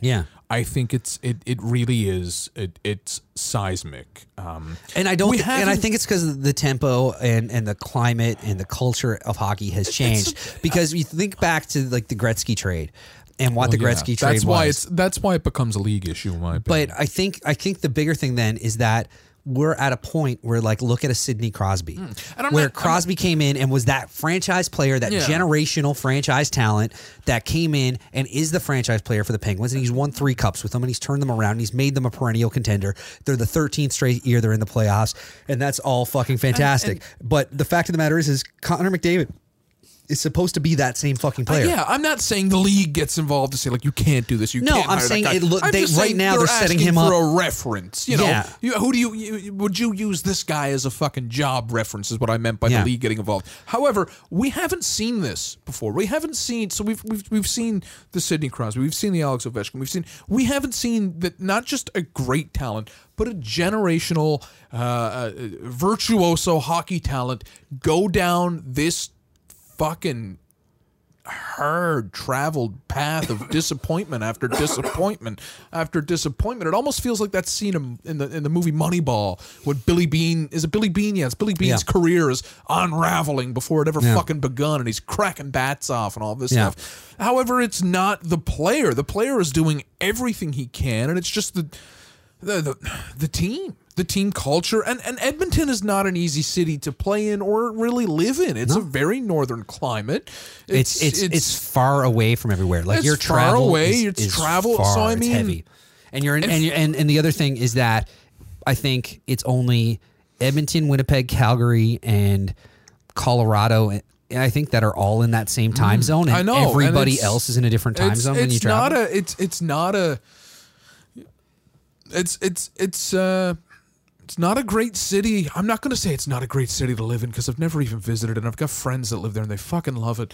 But if you've got all of the shark bite of a Toronto when everything's going wrong Yeah. in the media and all of that, and you've got a harsh winter climate and you've got just a longer travel schedule than any other team, and you've got a front office that is just fucking really struggling. I'm hmm. not going to say boneheaded. I I wouldn't be able to run a fucking hockey franchise, but y- you really got to think if you're this generational talent and this virtuoso, y- you're on a short leash at this, and, and, and that's as big as a blow up as we've ever gotten from Yeah. McDavid. And it wasn't even a blow up; it was like a defeated sigh. he just looks so sad. He's starting to age like William uh, H. Macy, for Christ's sake. I mean, we've all seen the memes. Yeah, it's just and and the thing is is that yeah, you're seeing this kid who is just an incredible talent. We haven't seen the script. The script, the, the script is not supposed to go like this. It's Yeah. supposed to be he lifts the cup at 22, not Yeah. like, Not like, well, Jesus, you- you've you've only been in the playoffs once. Has he even won a playoff game? Uh, he won a series. They won a series. The one Okay. time, the one time they made it to the playoffs, they got to the second round. Okay, all right. Um, and so, and that was the oh, it, the tide's turning, everything's great, and now they've missed the playoffs the, the next like the next two years. And so that's the thing about them is that I feel like we are likely not as many pieces away in Edmonton as. I, I don't think they're going to raise a cup in the next year, but I think they're back. They could get back in the playoffs next year, and I think there's a couple key pieces that they need for that. And I think that those pieces are. Oh, sorry, can't explain it to you. There we go. You're not getting hired. what a cop out! I saw him Yeah. looking at the clock. No, it was. Uh, it's just that that situation where uh, I think that yeah, I think I think the Edmonton Oilers are, are a couple pieces away, and I think that those pieces aren't as hard to get as it's being made out to be, but. At least not the pieces that they need on the ice, and then there's some cultural things that need to happen there, and I think that's the bigger concern in Edmonton I right now. think it goes I don't think they're as I'm- far away from the pieces they need on the ice as they are the pieces that they need around the ice. I don't know if I'm a pessimist, but I think it goes from bad to worse. All right. Uh, the last one that we're going to talk about that was one of our official polls um, is was between the Karlsson trade and the Nylander holdout. Am I saying that right? Is it Nylander or Nylander? Oh, Ah, always going to make that joke. Um, so uh, in the Nylander trade, one or Nylander holdout, sorry, one with sixty six percent. So let's get talking about this because here's the thing, unfortunately, Uh, d- Charles. Do you remember where you were? I was. I was at. Uh, I, I was at the Republic. Here No. Huh? No, it wasn't the Republic. The, the embassy. embassy. We were at the embassy. enough. We were on our way to a Growlers game. Yeah, was, we were at the embassy in the back corner booth. I was eyeing what they call the uh, the the, what, the Irish float. What is it? The Murphy's float. The Murphy's float. I was eyeing that, but it didn't really seem like a good call to It was a, it was. I've had two of them yeah, now. okay. I'm, They're it's good. still on my list. I'm gonna wait until it's summer. And anyhow, it was a few minutes till that deadline looming. Um, and and that's when it ended. And we went to see a Growlers game, and we had some beers there afterwards. Great bar. If you're ever down, right across uh, from mile one in St. John's, go check it out.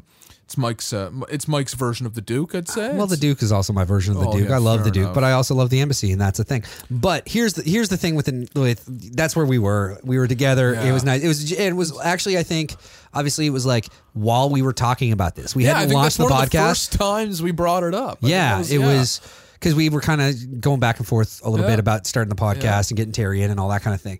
But anyway, um, more than that, and more than like where we were when he finally fucking signed, I think that yeah, this has dominated a conversation for too long. yeah. Too long. And I think I'm- that's I'm- fair. But I think I think the problem is is that you have to expect that. If you're William, William Nylander and you put your foot down or the people representing you put your foot put their foot feet down and make this big deal, then you better fucking show well, up. Well, here's the thing. I know that everyone obviously picked apart the player because it's easier to do. I do know that there was all kinds of talks of what he was expecting and what he was demanding and what was offered and all that. We're never. I'm not in the room, so I'm never going to know. I also one thing I will know is that with the letter of the CBA and the situation that the Toronto Maple Leafs are in, the team friendliest option was making him wait because of how the cap hits are Yeah. structured. So a little bit of foreshadowing would have said like, okay, well, if there is one player that you have to do this to to get him signed, it's him. If there's one player that you have to do this to, it's gonna be him. You're not gonna do this to Auston Matthews. No. you're pro like. I tell you, if they do it to Mitch Marner, They're not doing it to Mitch That's a set of balls. Because because here's the thing: before it ever happens, Marner to get offer sheeted. But here's the thing about the and everyone kept bringing that up. There's an offer sheet coming. There's an offer sheet coming. There's an offer sheet coming. You got to sign it. You've got to sign it. That's the I, that's that's the one thing I keep the there in fucking our lifetime. There's been I don't know how many talks of offer sheets happening, but there's only been two actually signed. The player has got to want out. That's the thing. Yeah. That's and I don't think for a second that William Nylander really ever wanted out in Toronto. Yeah, but- uh, and but I don't it- think for a second that Toronto really ever were going to trade him. But I do But think the other thing is that it never seemed like he wanted in, and that's the I thing. know. I don't think so. I think every part of me thinks that every contract they were offering him was in the fives. I think that every one of them. and that's fine. I don't know. What's he tracking at? Like, what's he tracking at his potential?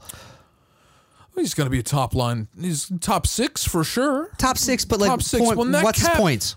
What's his point get? Like, what's he going to? Not What's a his career average point I'm not get? a numbers guy, but I think since 2015, he's got more points per game than any of the other big three. It's definitely down now because of this season, but his points are his numbers are better than what anyone gives him credit for.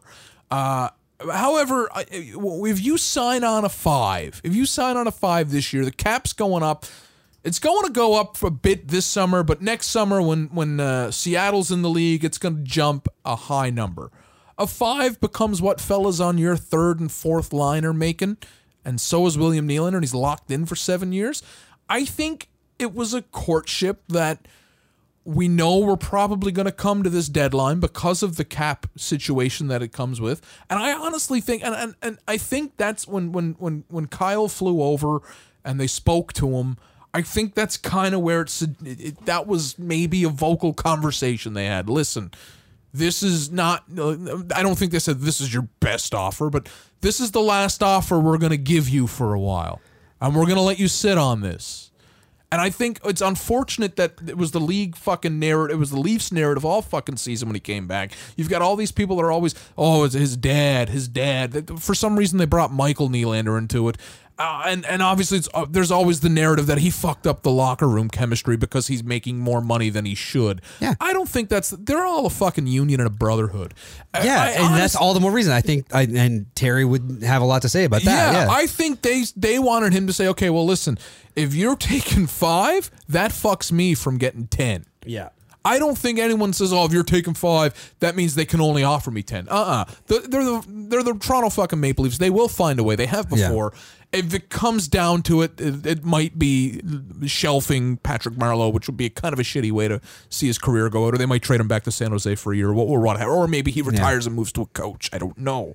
However, I, I think it was just the bullshit narrative that he somehow, by him, in my opinion, we don't know what they were offering him. We don't know what those contract numbers were looking like all right I, up until all the I know is we've gone way over time. He's Yeah. only a 60 point scorer, 61 twice in his two out of his four years, including this year. And uh, Matthews' career number out. His Matthews' career high is not. I don't think he's hit seventy yet. I'm gonna, I'm gonna Yeah, look right and, now. and he's making nine point five. So I mean, it's just I. I I, I just don't get it. I don't. I, I guess Uh, gotta, 72 this year, 69 his first year, 63 so, last year, yeah, um, and 63 and 62 games last year, nobody 72 and 67 games this year. He's got he's doing all right. He's Um, doing all right. and, I uh, just don't understand why it was so easy to to really vilify a guy. And there's two reasons I'm really excited to do this. One is it means that we're done talking about William Nylander and his fucking Hopefully, I, holdout I'm never forever. gonna bring it up. I hope nobody ever brings it up again. I hope I don't ever read a fucking Facebook comment about Willie's money or anything like that again. The other thing I'm really excited about is that we ran a bonus poll because it was determined that Charles is no longer allowed to say H Canes because I hate it. Can can I tell All you where this you comes from? Can I at least can I give the background of the H Canes? Okay. All right, I've got two really close friends, uh, Zach Power and Tyler Breton. I don't think they listen, so they can't be that close friends. So fuck them. Why the fuck are you name dropping them if they're not even listening? I don't care. Anyway, well, if you want to give me shit for using the H Canes, give them shit. Look them up. They're on they're on Facebook. they're It's on it's not like I'm just gonna throw out John Barrow's name because he's constantly like, why don't you mention me on the podcast? Oh, yikes. you should have leaned into that one, didn't you? Yeah, I kinda- Anyhow, I there's two there's two nicknames that I absolutely I, kept saying that stop that. That's not gonna happen. That's not gonna stop making that. Number one is H Canes.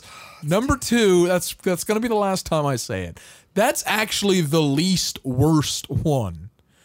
The second one is uh, Tyler is a Dallas Stars fan. He calls the Stars the S Rats. That's how you say stars backwards. The S Rats. Okay. On that note, there were four options for what Charles. Now that we've decided that Charles could never call them the H Canes again, um, the options we gave people to choose as to what he would now call the team is the relocated Whalers Club.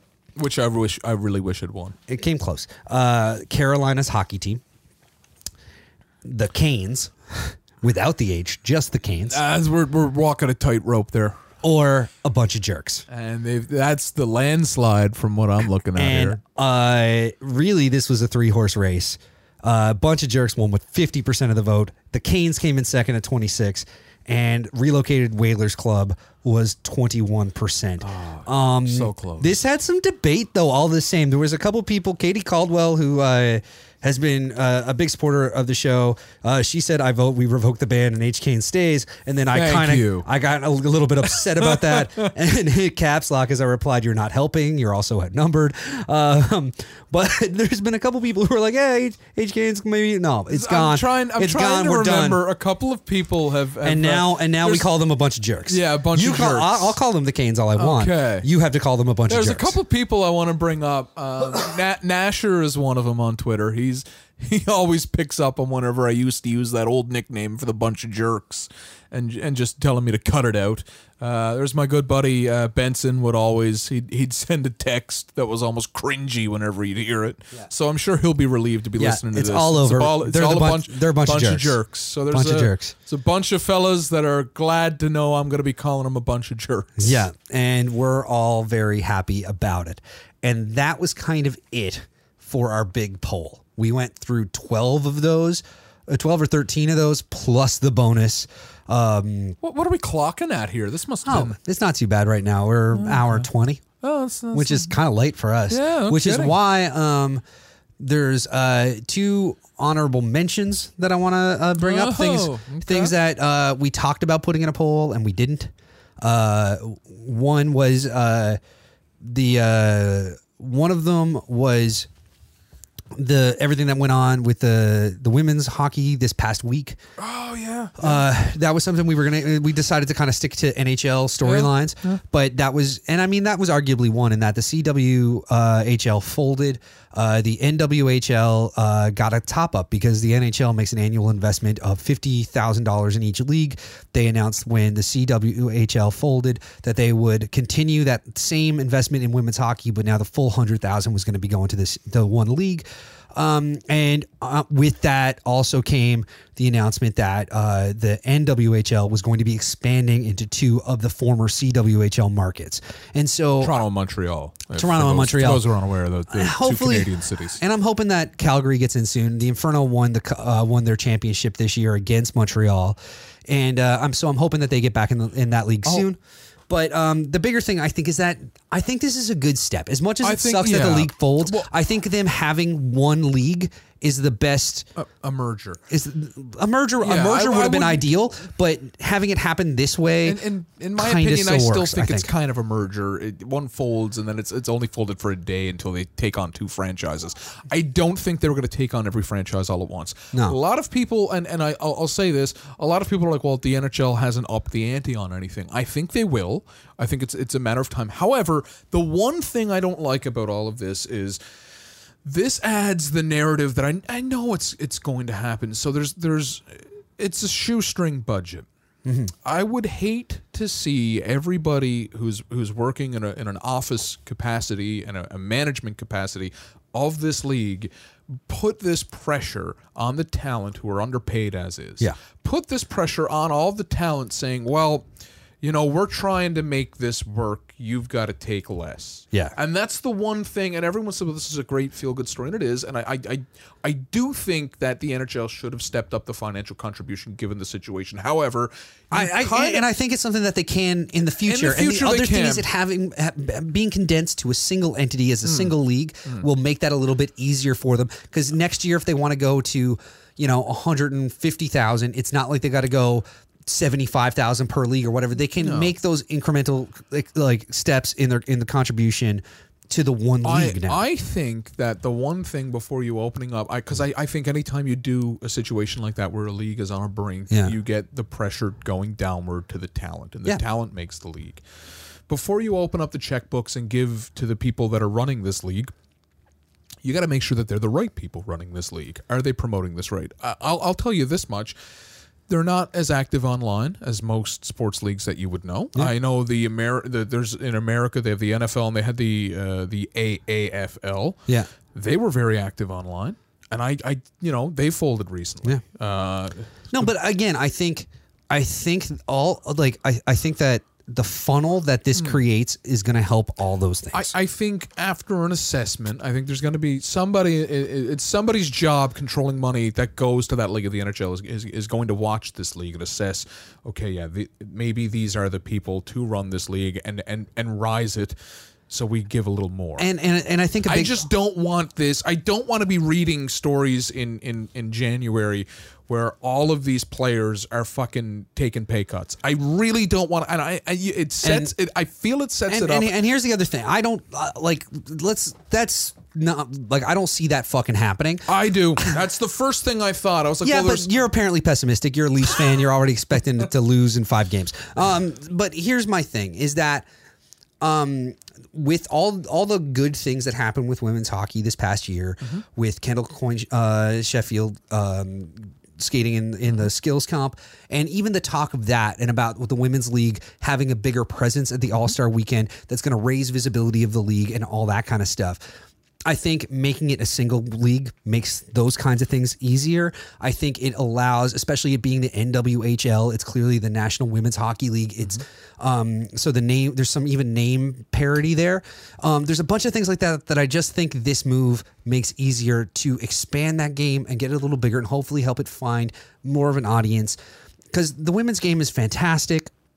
Um, and it's yeah, it's a fast game that they they've figured they've found a really good mix in which there's still some physicality in the game, even though there's no like official body contact. Like they, they're they're starting to find all those things that you're seeing. And the other thing is that it's a pure fucking league. We were talking on Tuesday's episode with Terry, and Terry was talking about metrics and load management and all that kind of hmm. stuff, and players just opting, like in other leagues, like talking about basketball and stuff, players just opting to sit out games for load management, or oh, like, or it was kind of hinted that there's a solid chance that you know some players because certain leagues go on a per game basis for hmm. For stats that they're just trying to sit out games to try to up those averages per game and all those kinds of things. But here's the here's something that I think says a lot is Marie-Philip Poulin is injured. She's the captain of Les Canadiens de Montreal, mm-hmm. who played and lost in the championship for the Canadian Women's Hockey League. She's also the captain of, I think, captain of Team Canada right now. And um, in both the championship game, but also in um, there's a women's world tournament happening over like the last week.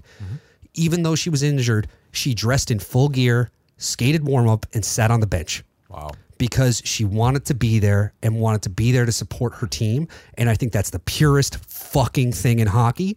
And I commend her for it.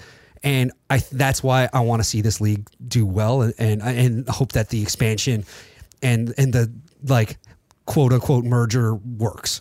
I, I spent some time um, for anyone that is like, well, women's hockey, you know, because you're going to get a few guys turn their nose up. I spent a Those lot of time. suck. I spent a lot of time in Fredericton, and in Fredericton when I was there, um, they had the UNB V-Reds, and that was not just a good team, but a dynasty. Uh, also, they I, I think I'm not mistaken. I think that they might have clawed away from the women's program. It was a, I think it was a national news story. They clawed away from the women's program to kind of funnel into the men's for a while there as well. Um, CIS hockey, uh, I will say that it's it's worth the price of admission if if you're in a university town Yeah. that has uh, a, CIS intramurals league. Go check it out. Um, I'll say one thing: we didn't run a timer on this one, so I, I didn't think so. There we go. Um, but the the other story, the one of the, the well, there's two other ones that kind of one came in really late. I, I don't. Yeah, there's one you brought up at the lunch. I don't want to talk about that. you don't want to talk about it I don't want to talk. I, I don't want to talk about Brad Marchand's Twitter. Okay. Yeah, fuck Brad Marchand. I'm in. I'm in playoff mode, and I don't want to talk about Brad Marchand. Well, I've talked about the Leafs a fucking bunch. Yeah, all right, let's talk about Brad Marchand's. Well, it was just Twitter. that was that was the thing. It was Brad Marchand's Twitter and Brad Marchand. And what I love about Brad Marchand's Twitter is that it feels like um, all the parts of his game that he's essentially kind of he's cleaned up a lot of his game that we've seen. I mean, playoffs is a different animal, and he's a different animal Fucking during the playoffs. people. Um, but during the regular season, he has been a bit of a different player than he has historically been known to be. And I love that in a time in which he's done that, he still seems to have the need to be a bit of a pest and a troll. And instead, he's taken it to a Twitter account I just- and is like I- I picking fights with teammates and shit just to be funny. I don't. Th- well, it's funny how he's picking fights with teammates now after he, he posted that one about Marner. It all stayed. It all stayed in house after that. I think- somebody fucking spoke. No, he already had he already had it going with Krug before that. Oh, okay. Um, I, I and just he I- tore it into fucking hags like uh, Joe Haggerty. Like he I took it saw into- that yeah. one. I- I so was- I mean, like I love I I, love that he's doing that. I- I, still don't think. I still don't think the Marner thing uh, is quite what you think it is, but it's still funny as fuck to me. The Haggerty one, like I don't even think like a lot of them I don't really find. I, I some of the Torey Krug imagery based ones I found funny. The Haggerty one I just found really fucking rude. I, I just of all you know, I, I just I was like, wow, Jesus Christ, man, what a fucking little bastard. Well, no, I mean it was it was in response to I can't remember if it was McAvoy. I think it was McAvoy um, that Haggerty like you know stretched Chirped, yeah. stretched for a hot take and came up with like oh Charlie McAvoy uh, is Not very good. you know the Bruins are better without yeah, him and all this kind of really, stuff. And um and Marchand jokingly came back with like, "What the fuck are you talking about, Hags? Like you spend, you're not even watching the games. You're up by the snack bar," which I thought was hilarious. And the other thing is that I'm learning more and more. Like it happens to me more and more, but just like like chirps and and jokes you know they miss in in in, in, texts and Twitter and things and uh, and yeah and I think that was a case of that and I think kind of the I think there was definitely like a pot stirring thing with the with the Marner stuff but yeah I, I think Marchand's Twitter's fun I like it Uh, I think it's I, I think it's it's and I just and I like that it's, it's, in a- all right for humor. It's not great content. He's I not, think I think in uh, relation to what what like and how it's come up at a time when he's been trying to clean up his game on ice a, a bit. I think it's just kind of funny that it feels to me like he's just trying to divert that that that um that shitty energy elsewhere. Fair. And I like that. What was that last one we had? We have one It more? was Sparky. Oh, we already talked about that on Tuesday's We talked about it on Tuesday's episode, but you stated that you had wanted to go a little bit deeper on some stuff. Yeah. So I was uh, I don't know. circling back in case you wanted if you to. Wanted, if you wanted to drop, I don't know. And I mean, by by by the time this is happening on Thursday, there's probably like by the time people are hearing this episode on Thursday or later, chances are there's a lot more information out yeah, about what the fair. fuck is What going happened? on. Well, he's, he's he has they they announced afterwards he's gone away for ten days, twelve days to work with his his season's effectively over, and they more or less removed him from both locker rooms. Oh, the one thing that I didn't get to on Tuesday's program that I kind of wanted to. But uh, I mean, it was already three hours long, and there's only so many fucking words we can each get in. yeah. Garrett Sparks won a championship last year, um, and by way of that, he also had a great preseason, which I mentioned on Tuesday. And by way of that, they had to make a decision. The decision they made, well, you know, in hindsight, it, it didn't pan out right. He didn't have a great year this year. He didn't. Uh, but the, there's other issues here because of they made that decision, and he, he had a slow start. He had a rocky couple of first games.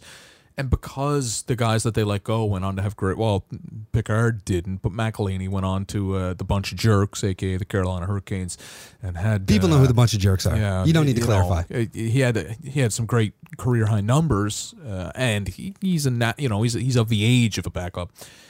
A lot of people, there was a lot of chatter of you know Garrett Sparks is nothing. He's useless. He's this. He's that. And I'm not. I don't know what these guys' practices are in terms of the media and how much content they digest. I do know. I mentioned on Tuesday's program that Garrett Sparks is a bit of an online personality. He did have a run in with, you know, jawing back and forth with a fan that got him suspended once upon a time. On top of that, he didn't see the crease much because of this. He did get injured there for a bit, and they had Hutchinson kind of steal a little bit of thunder there. And he- the opportunity he had didn't pan out for uh, uh, for this season whatsoever. And on top of all that, they go and trade uh, away Josh Leivo. And that he, he took to Twitter and he took to Instagram a couple of times talking about how much of a an impact that it, that it had. And I- I'm not going to go on and be like, well, poor poor this, poor that. You know, you got to feel. I made a lot of jokes about Garrett Sparks on Twitter. Trust me. Uh, I- but I, I do. You know, I feel bad. I wouldn't want to be in this guy's position whatsoever. I imagine that it's not he's not having any fun regardless any any i don't think he's having i don't think he's feeling like himself. He's not having any fun. I think it's a very telling uh situation of the time that we live in in which that you know this is something that is happening where it's like okay you know what?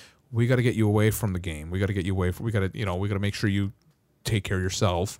We're going to get you working with some people, whether it's coaching staff or if it's sports psychologists or whatever. I think that in itself is something the game didn't have 10, 12, even seven years ago. So that's something. uh, But that's- I, I still think that the method in which it all happened more so the fact that the reports are not even that his stuff was removed from his locker. It's that his locker was moved out of the Yeah. fucking building. Yeah, it was- And that's that's the part to me that it's just because it's not and and there's a Babcock quote and I and I don't have it in front of me, but it's something like we gave Garrett all the opportunities to kind of work through his stuff. We went back to that well a bunch, but now the team is way more important than any individual. Well, yeah, that was the last line is true, but he said we believe in Sparky. Is Yeah. how he started. He said we believe in Sparky. We believe he's a goalie. He can be, and then he, he wrapped it up with that. So and and and that, and that to me is a, a, little bit of of that's the question mark in this scenario for me. We is don't that, know. Maybe he asked for this. Maybe Yeah. he said, you know what, you know, could do you guys? I I don't. But the other thing is like, is it on top of all the other things that it is of them uh, moving him out to work with trainers and, and everything and goalie coaching and possibly sports psychologists and all that stuff over the next little bit. Uh, Ten days is the assignment. Yeah. Um, well, we're speculating a lot here. Like it's we a are because we don't because again know. as of right now it's Saturday. This all happened on Friday. We don't know what's up, but to me, there's a big statement in them. Like like I, I joked on on the on the Tuesday episode. Like they've redacted Sparks. like they, you know it's like. I'm not. I wouldn't be shocked if you go into like Hockey DB or Elite Prospects and there's just a black bar across his stat line. Like it's just. It seems to me that they um have yeah just like gone out of their way to make this very conspicuous and just known like sparks isn't he, like they might as well be Hmm. fucking flashing signs saying sparks is gone outside the fucking Well- what's it called then it's not the air canada center anymore is it Scotiabank. Scotiabank Arena. Arena, Scotiabank okay. owns everything. I- I- It, it also it, it could be that it could also be a, a conversation that could have started that could have uh, you know it might have been a coach or a GM or, or a, a personnel going Could have been "Are Sparks." Are you okay?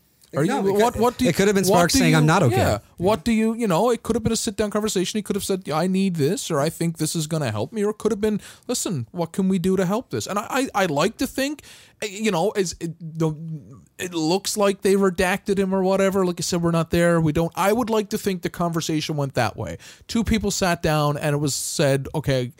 Either you know I I need this or hey what do you think this will help? Mm-hmm. I really hope he didn't show up to, and I I you know I hope he didn't show up to that fucking rink with his gear and garbage bags. yeah That's all I'm gonna say. I'm, I- sure, I- I'm sure they gave him a fucking Yeah. like bag I don't know. Yeah, I, I once I once flew home to uh, St. John's, and the Phil- this is the the Lehigh Valley team, the Philadelphia Phantoms, uh, the Philadelphia Flyers farm team, the Lee Valley High Phantoms, or or wherever they're from, uh, were flying back, and uh, they were the, it was early on in the in the season, and there were a couple of guys across from me, and they were talking about who who who do you get, who whose bag did you get? So it turns out Yeah. that that AHL team gets all of the leftover uh, leftover NHL NHLers gear. And anyhow, one of the guys, this is a handful of years ago, one of the guys was like, "Oh, guys, you'll never guess. Like, you'll never guess who I got. He got Jagr's back." no way oh, yeah, that's wicked yeah. I was, and I was just kind of sitting there, being like, "Yeah, okay." I, you know, I, I was a season ticket holder for the Ice Caps at the time, so I was and like, you're like reaching through your pockets, like, okay, what do I have now to say? I will give you everything in my pockets for just Jagr's gear. was.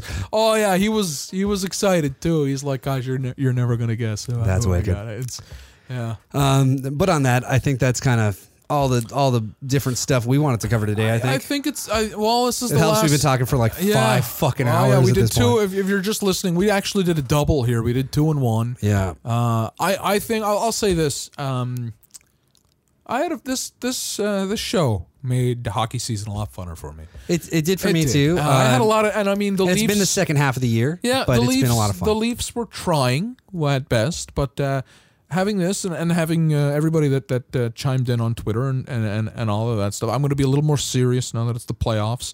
But uh, having everybody chime in on Twitter and, and all of that, and uh, it made I I found myself tuning into hockey games that I, I- otherwise probably wouldn't have watched. I was a much more active fan Yeah. this year. I I w- it I went out of my way more to, to Yeah. check in on um, different podcasts and different um, analysis shows and you know uh, making sure I'm watching highlights every day and um, all those things and, and watching more games at night and and, and just up and down just trying to to be more of an aware fan which I mean obviously if uh, people are you know listening to us silly you know rant. And for us, it's a case of for us, it's a case of just being fans of the game. Yeah, and, well, I- but I- it but it felt like you know there was a little bit more pressure to be a bit more aware of what you were talking Yeah, about. and that's one thing And I- so yeah, I became a bit more. It made the season that yeah, like you're saying, it made it more fun. Um, and I just wanted yeah, take this time now. I mean, I'm sure Terry sentiment would be the same. Um, and we can ask him next week when, we when we record. But um, for us, it's been a case of yeah, it, it's been it's made this whole season a lot more fun. Yeah, absolutely. And and w- w- one thing I always say is that like, oh, you know, a couple of people run into me and they say, "Oh, I, I've heard the show. How did you get into this? How did you get, you know, how, how do you how do you prepare for this?" I do make notes, uh, but You I definitely are the most prepared. Well, no, I wouldn't say that. Terry knows what the fuck he's. Well, in, in the case of Terry, he knows the guests and stuff, Yeah. and he's ready to go with all that information. and he's also just such a well of just retained knowledge and, and memories and stories and all those things. You are much more prepared than I am. this is just how I dissect and watch games, and this is how hockey has always been to me. Talking about it like this, um, my you know, if, if anybody has, uh, my two good friends, alan Lucas, who I watch a lot of Leafs games with. When we talk about the hockey DB game, I lifted that from my brother, and we play it all the time. Yeah, yeah. Uh, and Tuesday's episode, Lonny Bohonos got brought up. Yeah. Al is in my phone as Lanny Bohonos because he won a hockey DB game of Lanny Bohonos one. Like, it's just, Lonny you know, it's it, this has always been how I. Uh, this is and, and sometimes people don't like it. I've been told to shut up during hockey games before. Yeah, I'm You know? sure we will tonight. Yeah, probably. Because that's the thing, and that's one of the fun things is every now and then. Um, it's also it's also been a case of like me and you have been friends now for Yeah. years, Yeah. but it's definitely something that's given us a chance to hang out a bit more, and we've even like you know gone to games together and stuff a bit more than we have um, up to this, and so it's just kind of been fun that way. The same thing with spending more time with TR Uh-huh. and stuff. It's all great, and uh, I just want to yeah, thank you guys for coming on board with this, and also thanks to everybody who's been listening this whole time and all the support we've been getting. It's been it's been great. and We're really looking forward to carrying it through the playoffs. And Oh yeah. Oh, you're getting an intense. It's going to be an intense chuck in all these playoff broadcasts. Yeah, it's been, well, I mean, mm. we're probably only going to record about one, maybe two with the Leafs still in the playoffs. Yeah, yeah. Yeah, it's not many shows left with the Leafs mm. Leafs to talk about. Mm. Um, I'm, I'm kidding. I'm getting fucked by this. Like I guarantee, I'm gonna lose my steak dinner bet. Leafs are, Leafs are gonna upset. It's gonna be a fucking shocker. It's gonna be a whole thing. Um, but on that, Andrew Raycroft himself, he works for the Bruins. He said it was 45, 55. to whoever got the home, Home ice ice. advantage, and so he thinks it's pretty tight. Um, that's that's better odds than a lot of the the polls we ran had. Better odds than I'm giving someone. Yeah. but uh, on all that, uh, I just want to, yeah, again, thank you guys for listening. Uh, if you're sticking around to the end of this point, um, thank you for that. And uh, we will still be back next week. Hopefully, uh, it'll be one with Terry. And uh, we will be back to talk at you about hockey after the playoffs start. But in the meantime, we are going to head to the Duke of Duckworth to enjoy Bob Cole's last game. Um, Sign us off, Bob. all right. All right, and so that's it for us. We will talk to you next week. Until then, until then, you can follow me at Hickey Comma Mike. I'm at Smokes and Doors. Terry is at Terry Ryan twenty, and we are at Three MI Podcast, and we will be back next week to talk at you about hockey on Third Man.